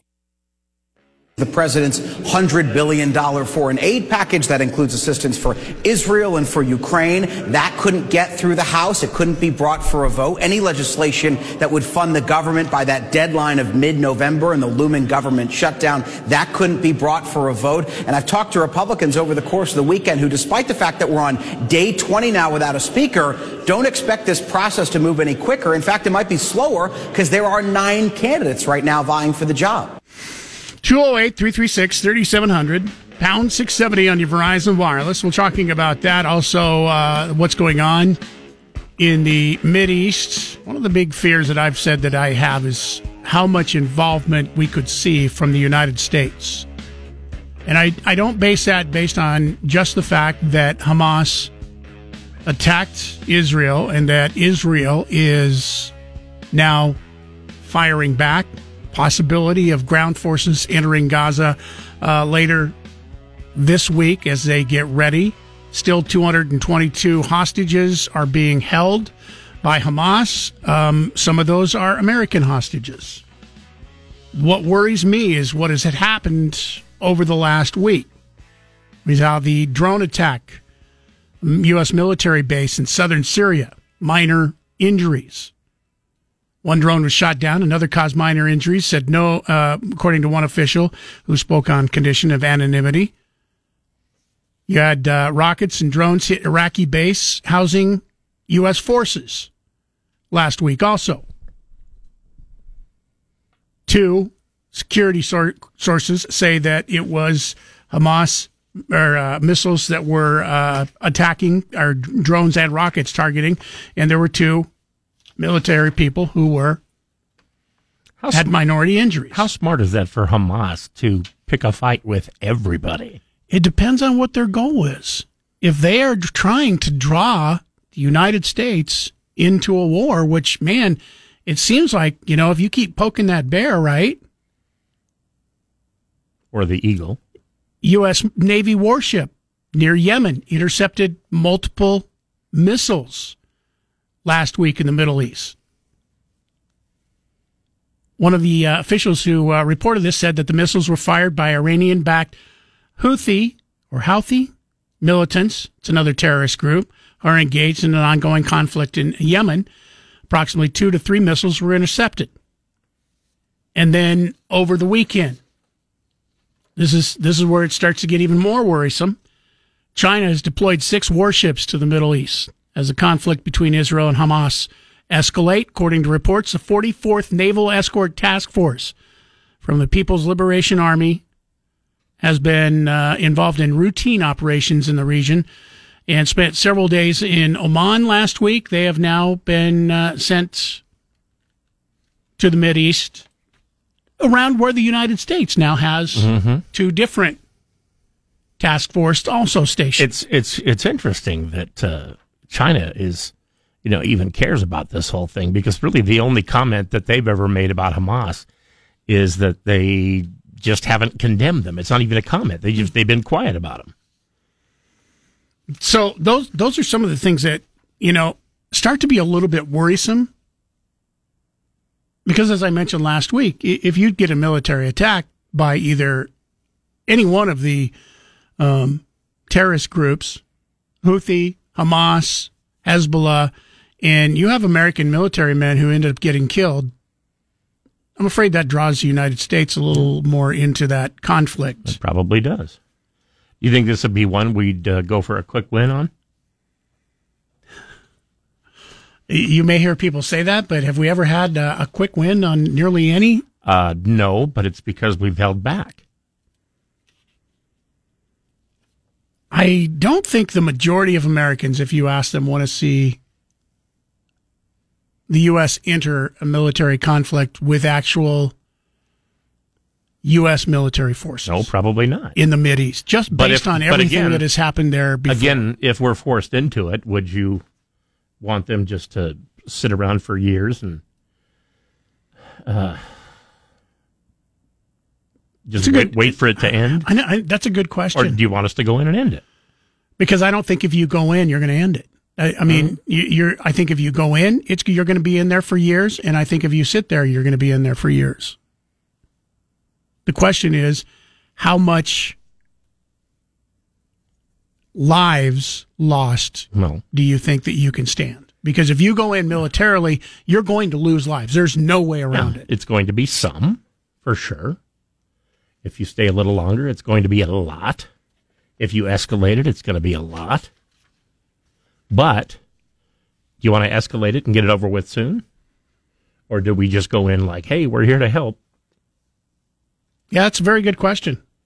I guess I guess it would come down to you know what your military experts think. Could you end it soon? I mean, it, would be hard to say yes. We think we can end this soon, just based on the fact that these wars have been going on for Mhm. thousands of years. And there's always the possibility we could simply just cut ties and leave. We don't have a tendency or a history of doing that. Especially when uh, you've already publicly said you're going to support Israel, right? Mhm. I still don't understand, and I and I thought I would wait over the weekend. I would wait to see what happened, how much was reported, um, whether or not we got people outraged over the uh, rioting that went on at the U.S. Capitol last week, the insurrection, because the exact thing that happened January 6th happened last week. And I thought, okay, maybe this weekend all the talk shows would be talking. No, they aren't. You had people uh, break into the Capitol, thousands and thousands of people who were there protesting, some of them peacefully, some of them not peacefully, some arrested, carried out. But yet it's still being called just a protest, even though the exact same thing happened January 6th. That was called an insurrection, and over 1,000 people have been sent to prison. I think it was called an insurrection because of what they hoped to accomplish. But if they're breaking the exact same laws, wouldn't it once again be called an insurrection? No. Why not? Same uh, same way that murder and manslaughter aren't the same. It depends on what you intend to do, what you're there for. Murder and manslaughter are two different things. That's what I just said. Yeah, they're completely different. Mm-hmm. Breaking However, in, somebody- breaking the exact somebody- same laws, intent somebody doesn't dies, matter. Somebody dies in both cases, but you're not charged in both cases the same way. Right, because if you one, if you you, have- run down somebody in your car and you do it on purpose, you're up for murder. Right. If somebody's in the middle of the road, you don't see him, and you hit him with your car, you could be up for manslaughter. It all depends. So what's the difference between January 6th and October 17th or whatever it was? Well, October 17th, nobody was there to prevent uh, a change in uh, presidential you know, powers. And based on the narrative for some, nobody was there to prevent the change in presidential powers either. They just wanted to see a stop to the vote count so that they could do an investigation before it was officially claimed as an election. I'm not saying that's right or wrong. And they have every right to do their own investigation, but not to stop the government and then do one. Right. I'm not saying either one is right or wrong. I'm saying the exact same thing happened, and the intent was to break into the Capitol. The intent was to destroy things. The it, it's illegal for them to be there. They were told they can't be there, and yet there were thousands and thousands of people that were there. Not all of them were arrested.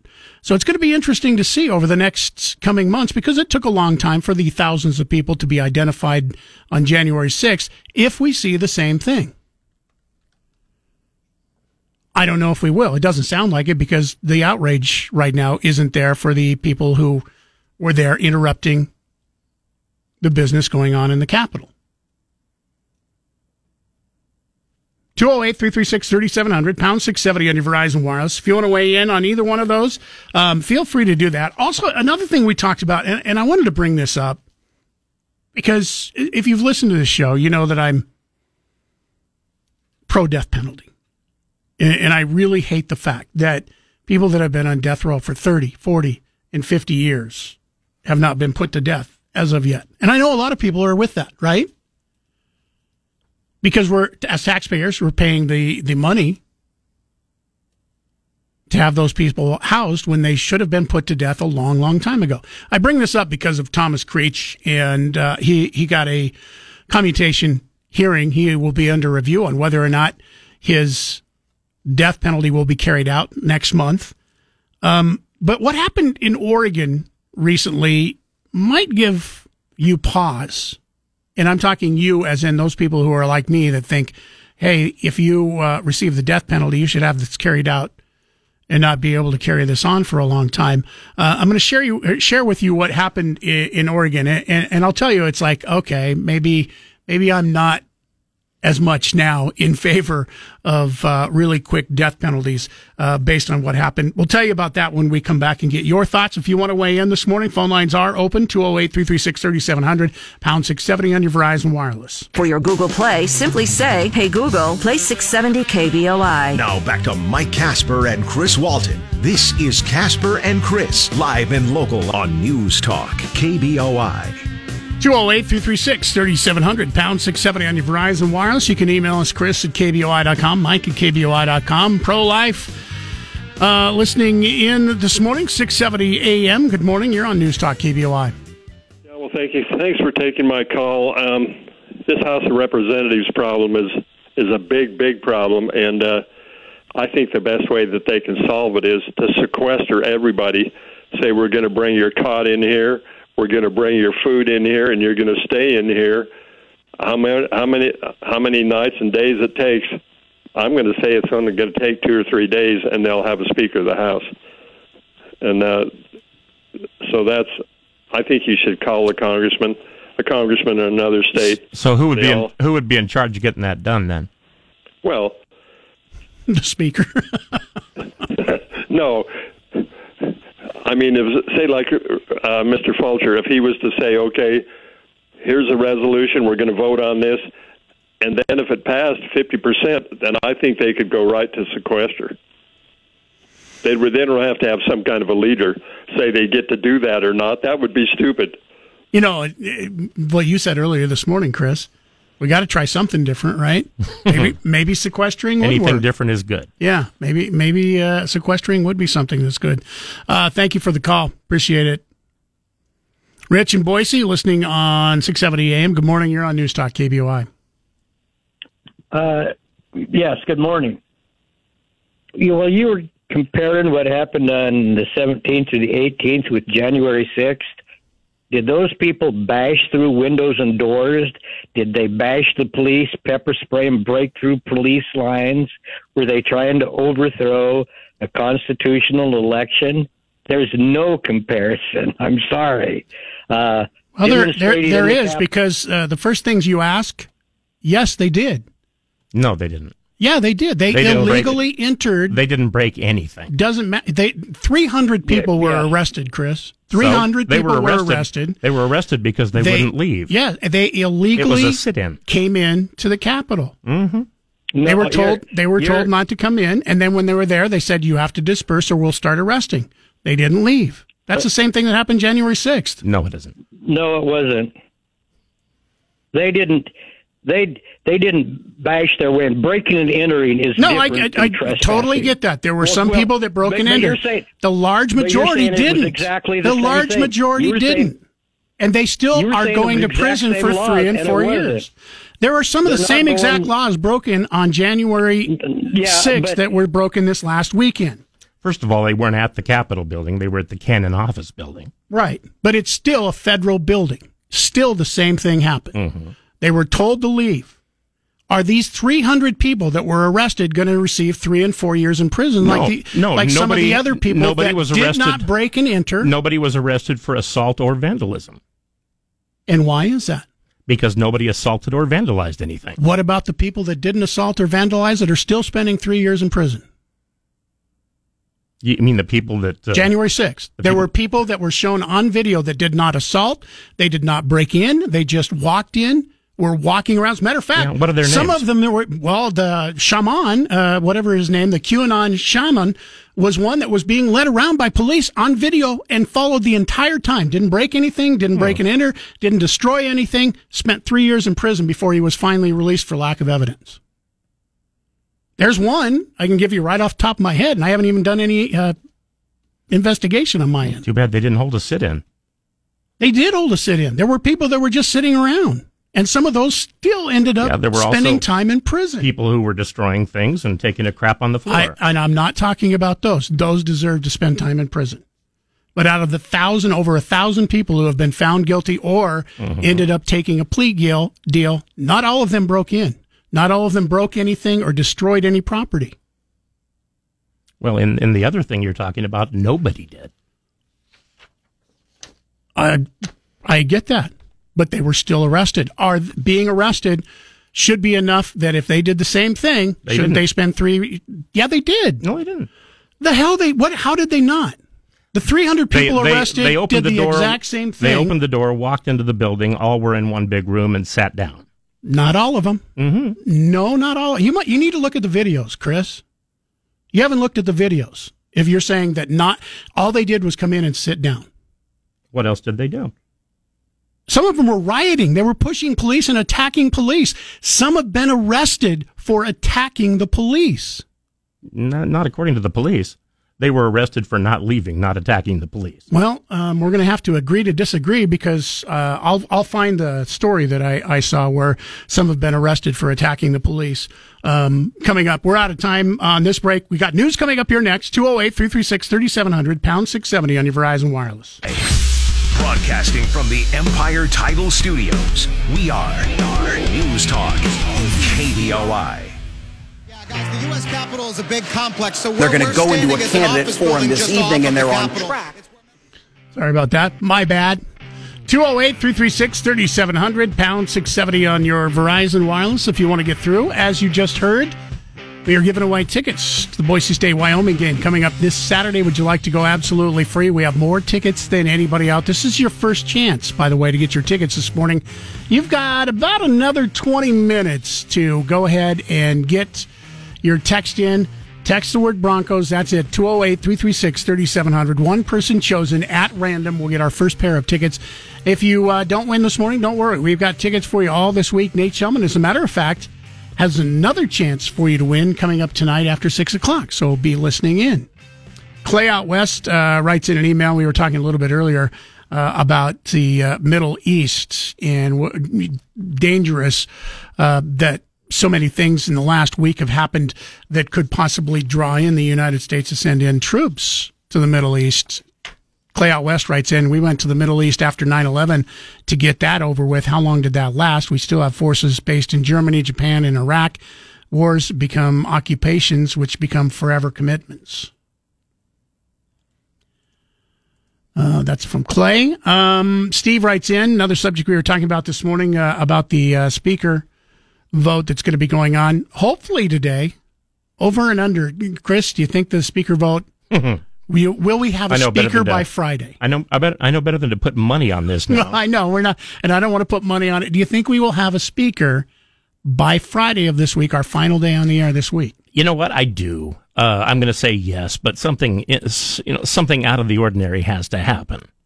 They have to come up with a different candidate that everybody goes, oh, okay, fine.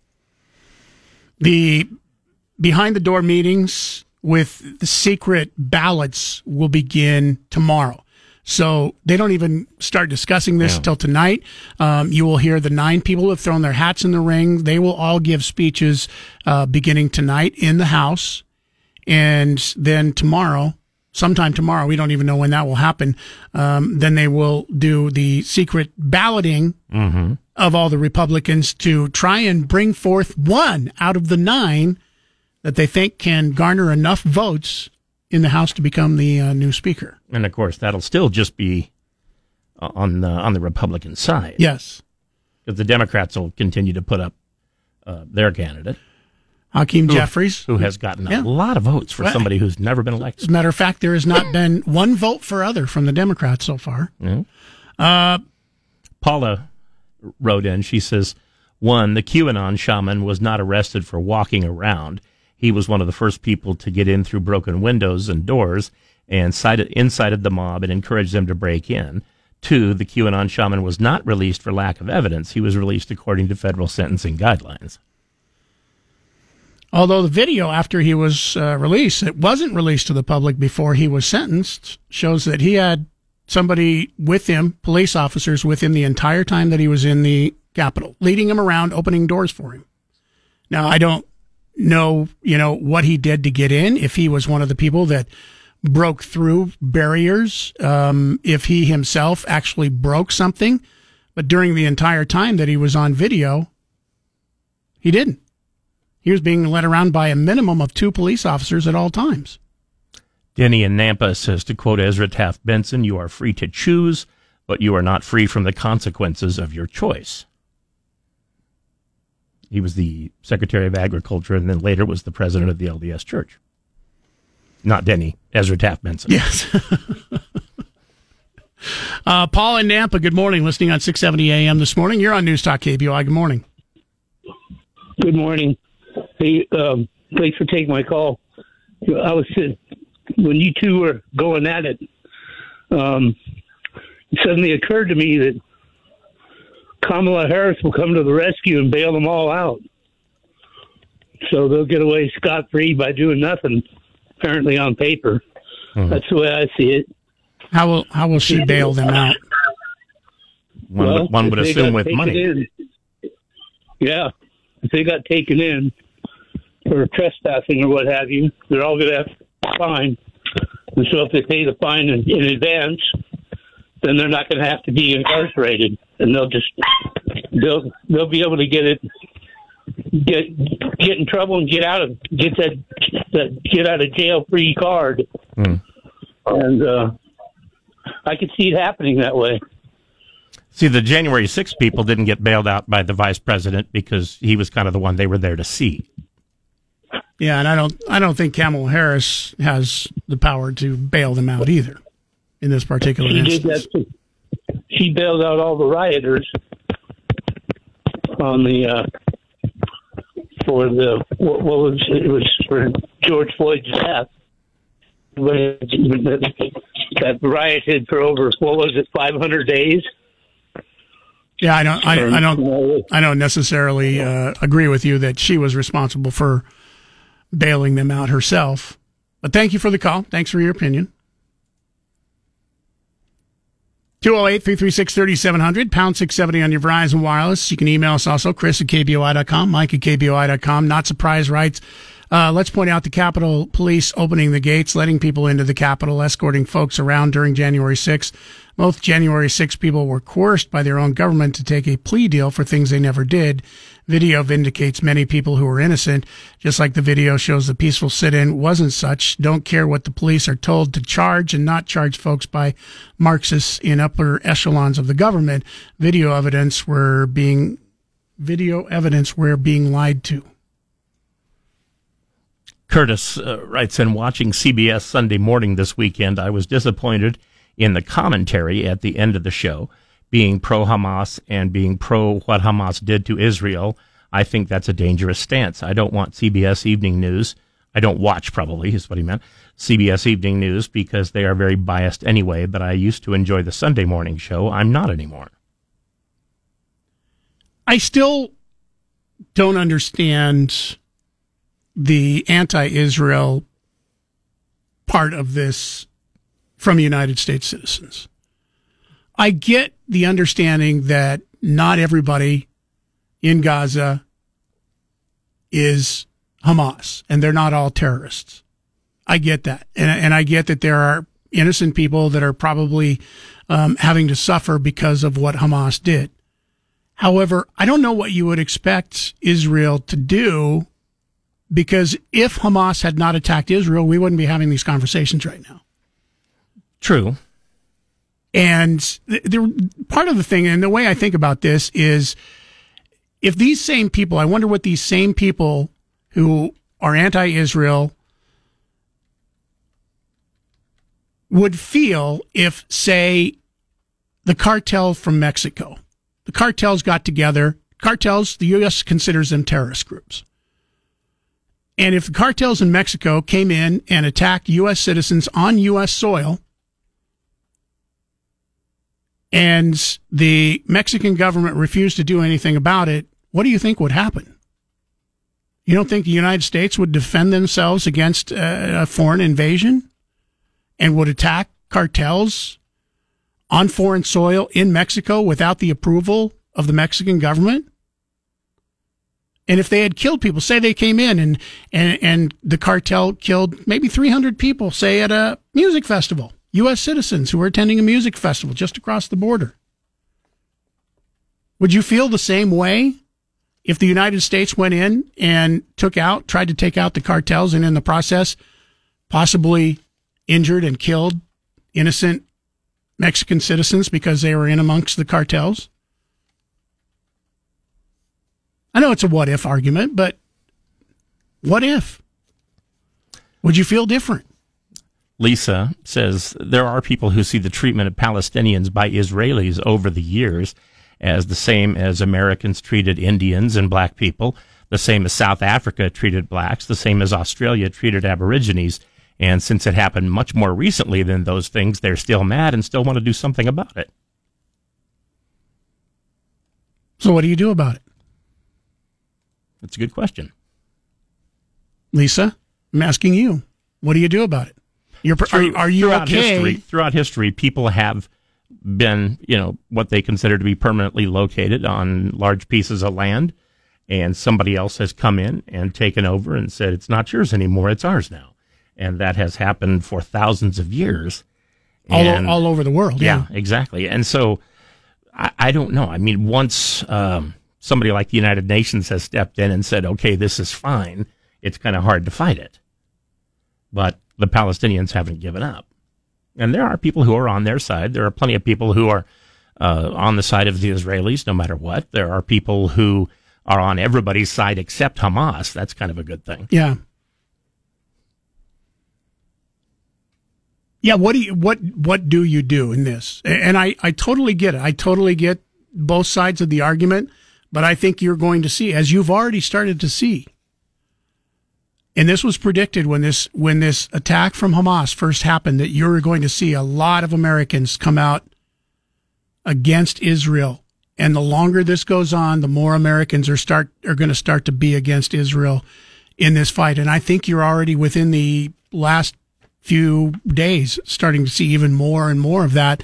Um, there were hundreds of people in New York City that were arrested over the weekend because of the rioting and demonstrations that went on in New York City, pro Palestine, uh, pro Palestine uh, demonstrations. How how much more of this is it going to be, and how much greater are we going to see the support for Palestine against Israel? 208 336 3700, pound 670 on your Verizon Wireless. We'll take a break.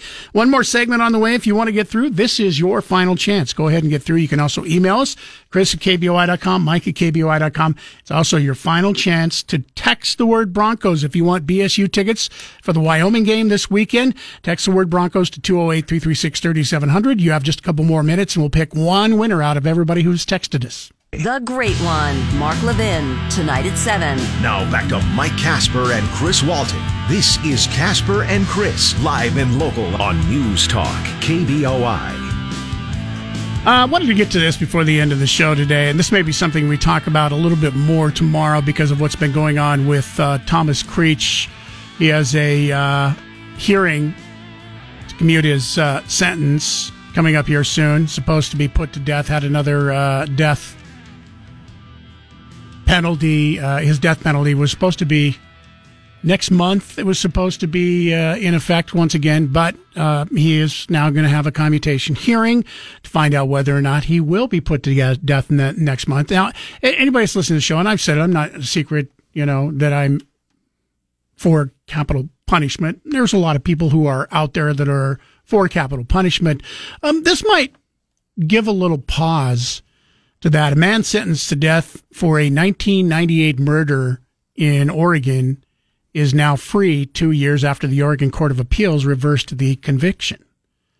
Oregon Innocent Project accused the state of committing a heinous injustice in its handling of the case the Marion County District Attorney's Office asked the Marion County Circuit Court to dismiss the case against Jesse Johnson, saying that based upon the amount of time that had passed and the unavailability of critical evidence in the case, the state no longer believes that it can prove his guilt. Court granted the motion uh, last month, and the man walked out of county jail where he was held while prosecutors had mulled a retrial, retrial for the stabbing death of a nurse's aide Harriet Sonny Thompson, who was 28 years old at the time, in her Salem home. Johnson, who was black, was repeatedly uh, claiming that he was innocent and refused a plea deal over the years. While Johnson had been sentenced to death after he was convicted in 2004, uh, former Governor John uh, Kitzhaber, you remember, declared a moratorium on executions in 2011. And last year, Governor Kate Brown commuted all the state's 17 death sentences and ordered the dismantling of the state's execution chamber. Oregon Innocence Project which represented Johnson during the appeal process, said racism played a big role in Johnson's wrongful imprisonment. The group said Johnson's trial lawyers failed to interview key witnesses who saw a white man fleeing the home of Thompson, who was black. Soon after the murder, another of Thompson's neighbors had brought a Salem uh, police detective to Hubbard's house. When Hubbard began describing what she had seen, she alleges the detectives said that a black woman got murdered and a black man is going to pay for it, unquote. The state resisted requests for additional DNA testing that could have revealed other suspects. Johnson's DNA, by the way, was never found on any of the tested murder evidence yeah. or in the house. And that's when the Innocence Project gets involved. When they haven't looked at all the DNA, and the Innocence Project goes in and says, hey, let's look at the DNA. Quoting here, for 25 years, the state of Oregon has fought to defend their deeply flawed case against our former client, Jesse Johnson.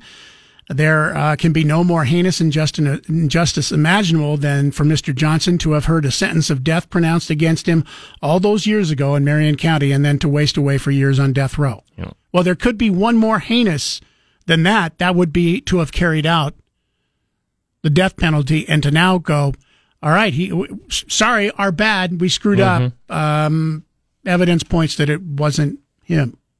But you're right. He, I mean, the Innocence Project is right.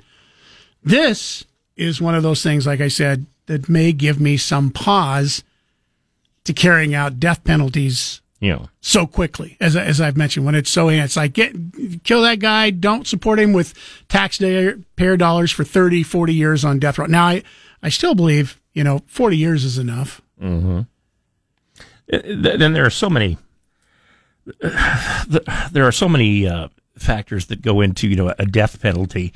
Uh, one is that uh, the person has you know, admitted that they did it. Okay, but the, probably they admitted they did it. They admitted that they did it to get a lighter sentence, and yet the ones who admitted they did it are the only ones that you're sure are guilty. Mhm. And so they would be the ones most likely to get the death penalty, right? Right. However, they give the death penalty the ones to the ones who won't admit it or show any remorse, even though if you didn't do it, it's kind of hard to show remorse. And as you heard in this particular story, here was somebody who was offered a lesser sentence. Said no. If he admitted to doing it and said no because he didn't do Yeah, it. The only thing I won't do is admit to doing it. Yeah. So I just wanted to give that story. Um, we can talk more about that. If you want to email your responses in uh, on what you think about that and your thoughts on capital punishment, you can do that. We'll have more Bronco tickets to give away. We'll announce our winner uh, coming up here. We'll get in contact with you. And don't forget, if you didn't win this morning, another chance coming up tomorrow morning and with Nate Shelman after 6 today.